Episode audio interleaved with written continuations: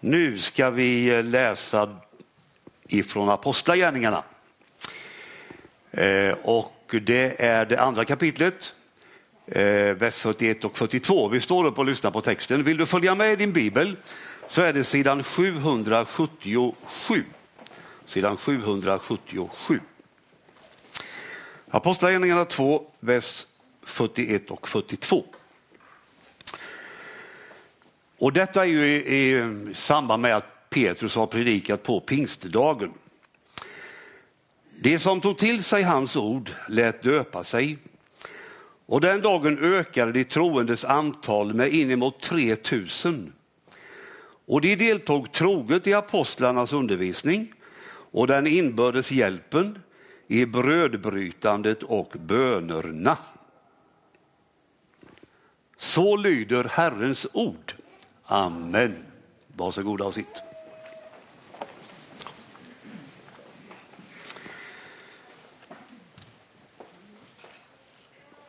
Den här hösten har vi ju temat församlingen, vi tillsammans. Och att det är vi tillsammans, det är ju egentligen inte bara en from förhoppning, utan det är vi tillsammans. Hur vi än vänder och vrider på det så är det en verklighet. Vi kommer inte ifrån detta att vi hör ihop. Och vi, jag kommer tillbaka till det på någon punkt senare sen. Temat för den här predikan det är församlingen lever av. Församlingen lever av. För att våra kroppar ska överleva så behöver vi mat och vatten och luft och andas och så vidare. Har vi inte detta så överlever inte vi. Vi lever av detta. Och om vi som församling skall verkligen leva, ja överleva, då behöver vi någonting att leva av. Det rullar inte bara på sig självt, utan om livet ska fungera, då behöver vi ta in näring i vår gemenskap och i våra liv. Och näring finns. Vi läste om fyra saker som vi behöver för att leva. Och de sakerna ska vi säga lite om nu. För det första, församlingen lever av ordet. Och när vi talar om ordet så är det inget mindre än Guds ord. Det är Bibeln. För många år sedan så mötte jag en ung man i ett sammanhang. Han hade sin bibel med sig och på framsidan så hade han klistrat en stor lapp där det med stora bokstäver stod dynamit. Stod det. Han tänkte och hade erfarit i sitt liv att Bibeln, Guds ord, det är kraft. Det händer något när ordet är på gång. Det är dynamit. Och ordet själv talar ju om att det finns kraft i Guds ord. Ta Bibelns början och skapelsen. Där kan vi gång på gång läsa att Gud sade. När Gud skapade så skapade han inte av någonting som redan fanns utan han skapade ur intet. Han talade sitt ord och så blev allt till. Det är kraft i ordet. I Johannes 18 kan vi läsa om hur Jesus fängslas. Och han avslöjar då vem han är genom att säga, det är jag. Och när han säger de orden, då backar många av hans fiender och faller till marken. Det är Gud som talar. Guds ord har kraft. Eller när Jesus stillar stormen, han talar sitt ord och vinden slutar blåsa och det blir lugnt. Det är kraft i Guds ord. Och Hebreerbrevets författare skriver om kraften så här, och det kanske är det, det märgstarkaste ordet, tänker jag. Det står så här. Ty Guds ord är levande och verksamt. Det är skarpare än något tveeggat svärd och tränger så djupt så det skiljer själ och ande, led och märg och blottlägger hjärtats uppsåt och tankar. Jag lärde mig av Stig Wikström på Missionsskolan. Han sa ungefär så här.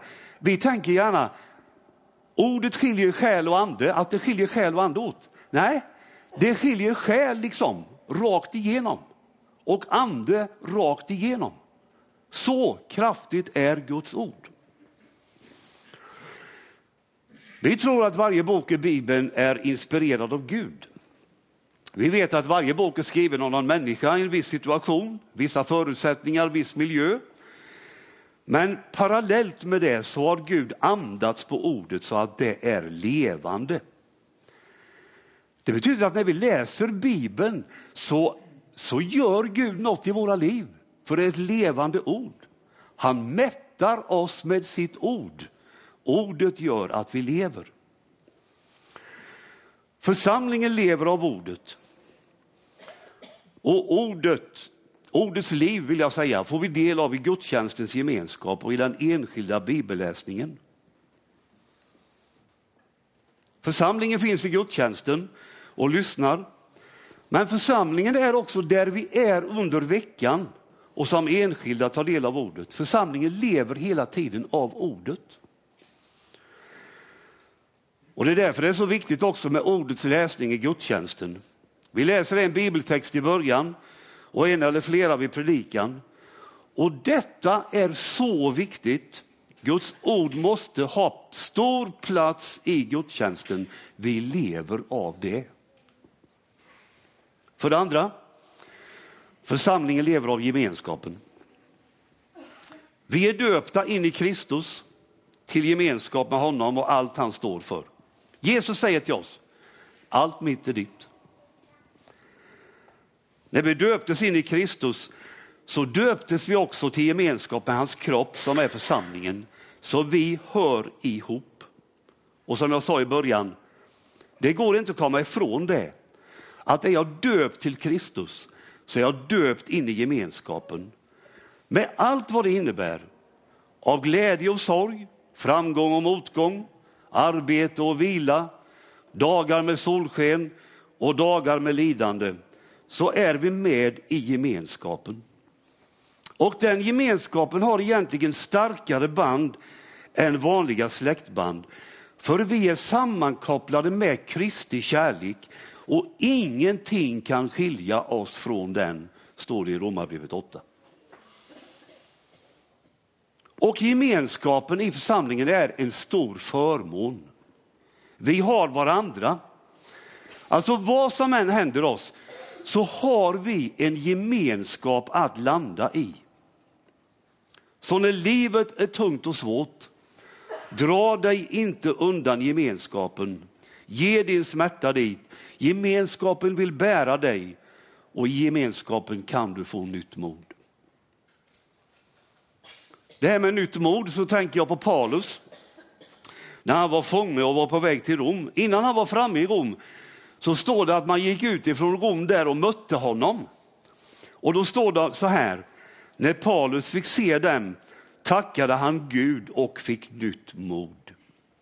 Alltså Paulus var i svårigheter, men när han mötte andra kristna, då fick han ny gnista. Vi behöver gemenskapen. Sen kan vi läsa om den kristna, första kristna gemenskapen så här. De troende fortsatte att samlas och hade allting gemensamt. De sålde allt vad de ägde och hade och delade ut åt alla efter vars och ens behov. Det är ett knepigt ord det. Vad gör vi med det? Jag vill säga så här, att ordet behov är viktigt här. Och frågan är vad betyder det ordet eh, om behov i vår gemenskap? Vi ska hjälpas åt att mätta vars och ens behov. Hos de första kristna handlade det om att de delade med sig av vad de ägde och hade. Det måste betyda, om vi får över det på oss, att det vi äger i form av ägodelar och pengar och tid och allt vad det nu är, att vi ska använda det för att möta de behov som finns i gemenskapen. Någon behöver pengar, ett par tusen för att klara månaden kanske. Någon behöver låna en bil ett par dagar. Någon behöver en sommarstuga och vila ut i under en vecka. Någon behöver låna en rysåg, andra behöver en kasse mat för veckan. Tänk att den som har och vi är många. Vi får ha den förmånen att ge till den gemenskapen som har behov.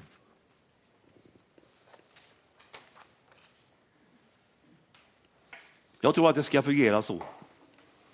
För vi hör ihop med starkare band än en familj. Och när det fungerar, då blir det liv. Det händer något i vår gemenskap när vi ger åt varandra. Församlingen lever av gemenskapen.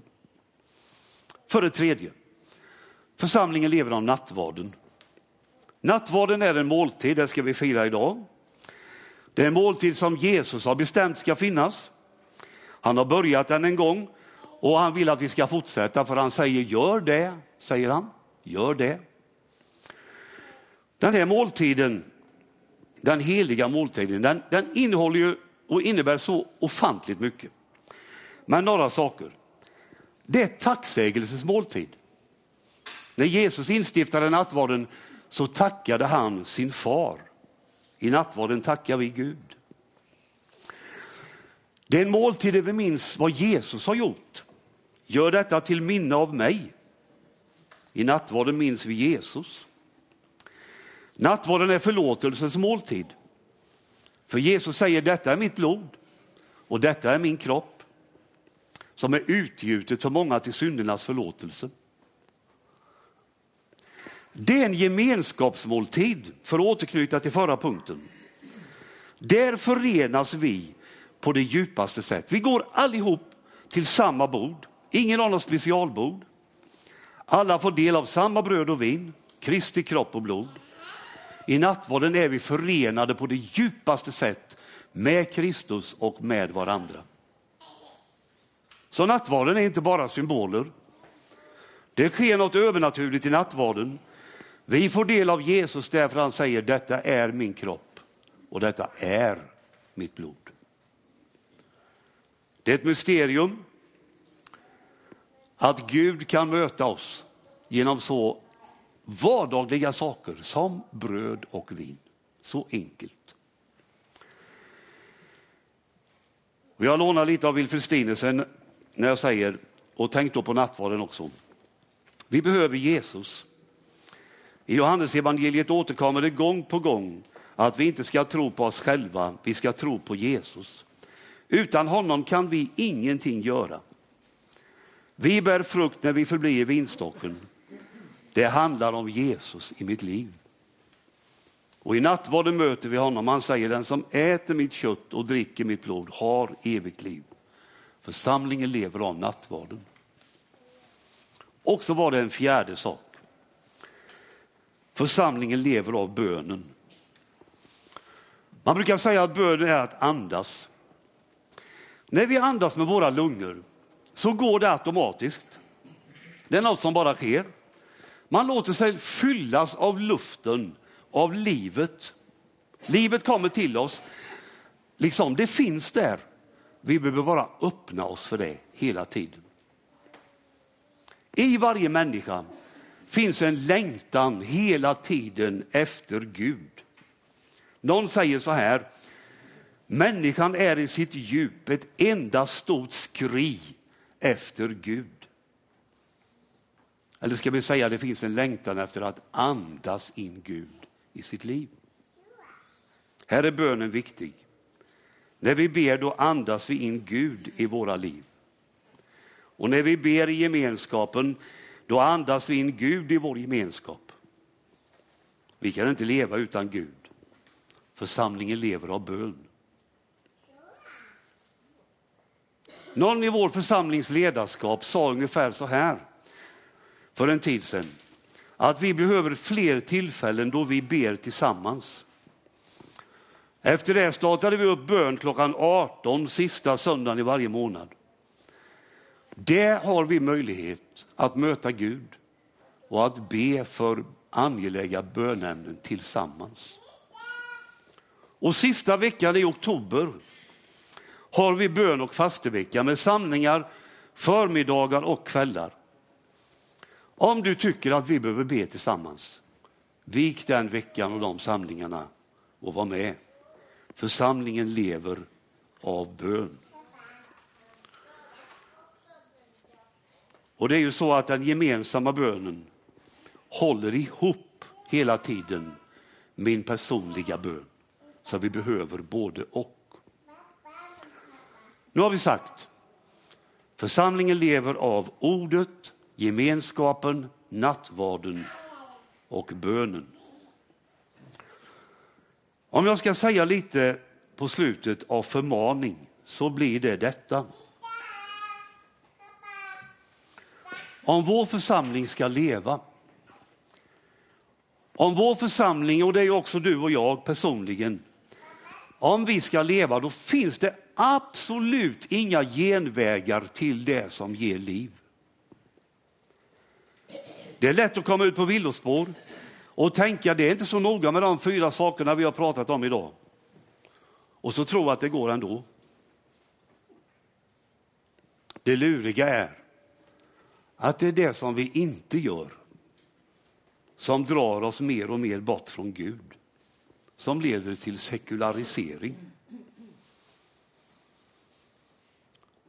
Det är när vi kontinuerligt tappar vanan att ta del av ordet, att gå till gemenskapen, till nattvarden och att be. När vi tappar detta, när det inte är viktigt i våra liv, det är då vi riskerar att dras bort från Gud. Så än en gång, församlingen, och det är du och jag, lever av ordet, gemenskapen, nattvarden och bönen.